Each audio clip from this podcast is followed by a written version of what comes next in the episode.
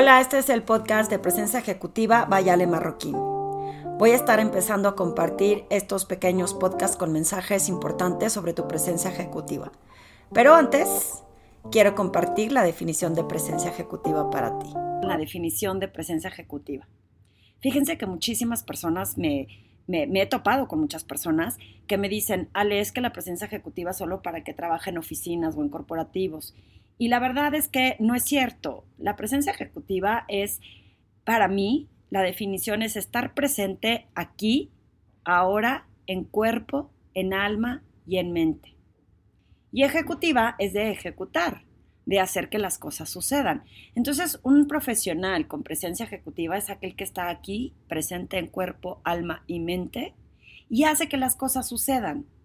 Y esto se puede lograr a través de muchos elementos y de muchas herramientas. Por ejemplo, una persona que está aquí, presente, y que tiene conciencia plena de quien le rodea, va a tener un lenguaje no verbal abierto, porque quiere transmitir un mensaje que permita fluir esa energía y esa inclusión que tiene hacia la otra persona. Una persona que considera su tono de voz como parte del medio para comunicarse, pues está tan consciente y con esta plena, eh, digamos, que sabe que ese tono de voz puede impactar o no impactar dependiendo del mensaje que quiera mandar. Vamos a poner un ejemplo. Si tú hablas sumamente muy quedito, pues tu mensaje va a perder, fuerza. La gente no va a entender si de veras te la crees. Eh, a lo mejor va a batallar para entenderte o para escucharte. Y por el contrario, si eres una persona que tiene una voz muy fuerte y que parece que estás enojado todo el tiempo, que estás gritando, o estás siendo como muy invasivo por el tono de voz, pues eh, va a influir en que no tengas una gran presencia porque no vas a lograr transmitir tu mensaje claramente porque el otro se va a sentir agredido. El tono de voz también influye y la forma en cómo te frenas al hablar. Para mí la presencia ejecutiva es el que no tiene prisa de dar sus ideas y habla pausadamente.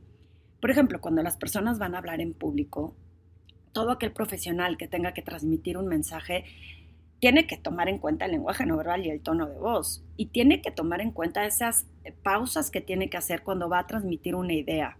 Y que de repente tiene que subir el tono de voz y de repente lo tiene que bajar. ¿Por qué? Porque si no se hace muy monótona la conversación. Díganme sí o no. ¿Han estado en estos lugares en donde la gente que está presentando tiene el mismo tono de voz que entonces no mueve ni siquiera un solo entonación y por supuesto que ya nos dormimos. Por el contrario, cuando tienes a alguien que esa energía la transmite y que te dice en el punto exacto dónde hacer un énfasis y dónde no, es esa persona que tiene la habilidad de contar historias y transmitir esta emoción y conectar con emociones con la audiencia con la que está. Eso es parte de tu presencia ejecutiva. Por eso si eres un profesional y te piden que hagas una presentación y por lo que no tomes en cuenta de estas herramientas más, hay muchas más herramientas que voy a eh, compartir quizá en otro podcast acerca de cómo presentar, pero si la gente no te logra creer a la hora que te paras porque tu lenguaje no verbal transmite inseguridad, porque tu tono de voz es monótono o demasiado alto o demasiado bajo, pues van a dudar de la capacidad que tienes en lo profesional. Y esperar a ver qué es lo que me tiene que decir. Y por el contrario, como hay personas que de pronto dices, ni cuenta me di que estaba en la junta. La presencia ejecutiva tiene que ver con esa energía que irradias a través de esta postura, de levantar la mirada, de voltear a ver a las personas, sonreír, de demostrar esta seguridad que te representa. Y por eso es bien importante que no vayamos caminando con la, mirada viendo el piso todo el tiempo, viendo al celular todo el tiempo. Tenemos que proyectar esta energía y transmitirla a otros para que puedan confiar en nosotros. Muchos más elementos como la conciencia. Si ustedes no están conscientes de cómo se sienten, obviamente si están estresados, el lenguaje no verbal, por más de que yo les haya dicho que es importante, no va a salir correctamente. No va a mandar un mensaje positivo ni de esta credibilidad. La conciencia de reconocer cómo nos sentimos nos permite que estos sentimientos que tenemos en el momento pues se sientan y fluyan con el permitir que fluya el proceso. Pero cuando vamos actuando sin conciencia, digo yo, como robots, voy derecho, no me quito, si me pegan me desquito, entonces es muy probable que no logremos influir en otras personas.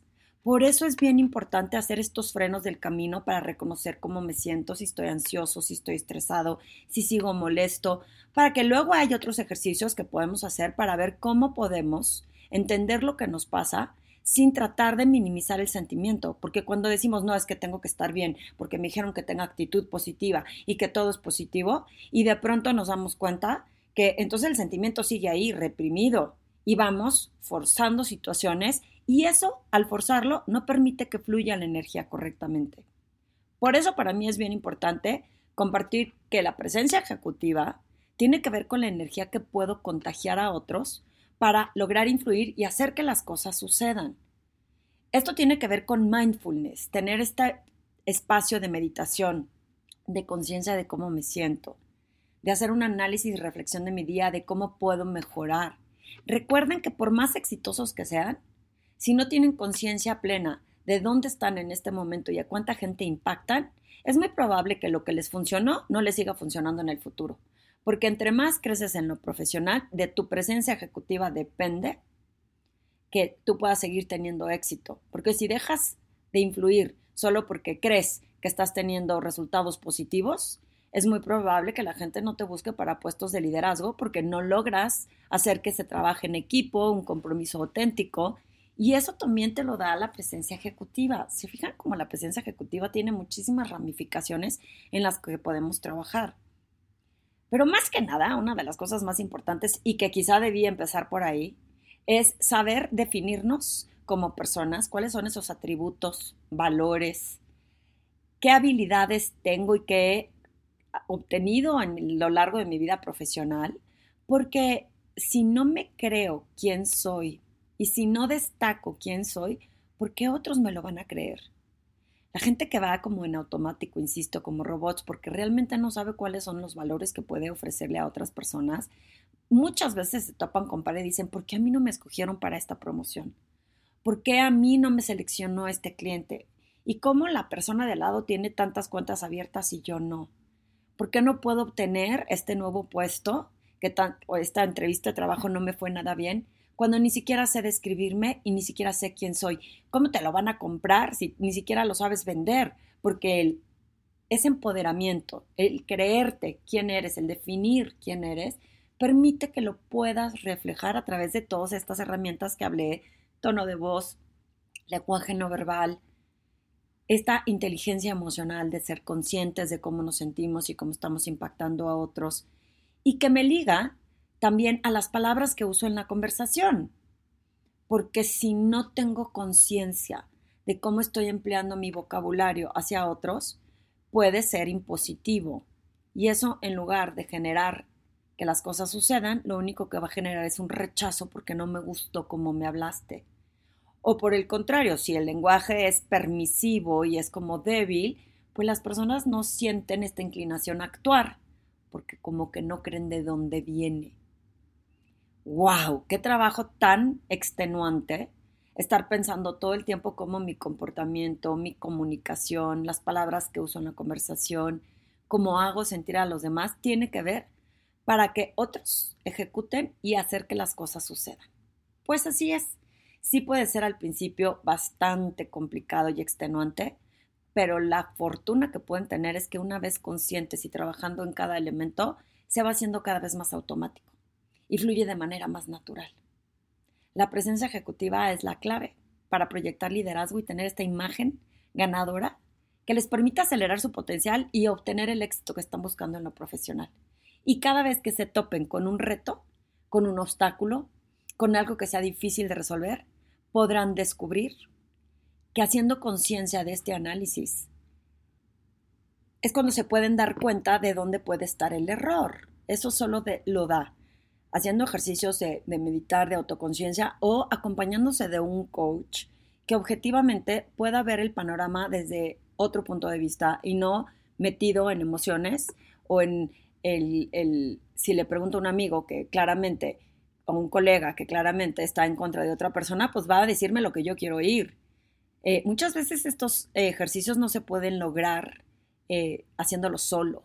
Necesitamos alguien que nos ayude, que nos acompañe, un mentor, un coach, Y sí, muchas veces si tenemos esta claridad de lo que impacta nuestros comportamientos, que se le llama inteligencia emocional, podemos entender en dónde podemos estar mejorando. Espero que esta breve introducción de presencia ejecutiva les eh, impacte. Me encantará saber si este podcast puede seguir adelante para que comparta muchas más herramientas sobre estos temas. Eh, es una forma de reinventarnos, de posicionar nuestra marca personal, de definir quiénes somos, de encontrar esa disciplina y esas actividades que nos permitan lograrlo. Y lo vamos a ir compartiendo en estos podcasts eh, que nos pueden ayudar en muchos sentidos. Si eres estudiante y apenas vas a empezar a trabajar, te puede ayudar a posicionarte. Si estás en una empresa donde quieres destacar, quizá esos talentos, esos valores los puedas ayudar a encontrar para que puedas sobresalir. En fin, hay muchísimos eh, lugares, momentos en donde nuestra presencia ejecutiva nos puede impactar de manera que logremos eh, no sé, tener ese éxito que estamos buscando. Y voy a compartir como casos de éxito con algunos de mis clientes, en algunas situaciones en las que les ha funcionado eh, utilizar estas herramientas. Te espero pronto para que escuches los nuevos series de podcast que voy a estar grabando para ti. Me va a encantar recibir tus comentarios y opiniones, qué es lo que quieres oír para que podamos grabar estos podcasts en base a lo que tú más necesitas.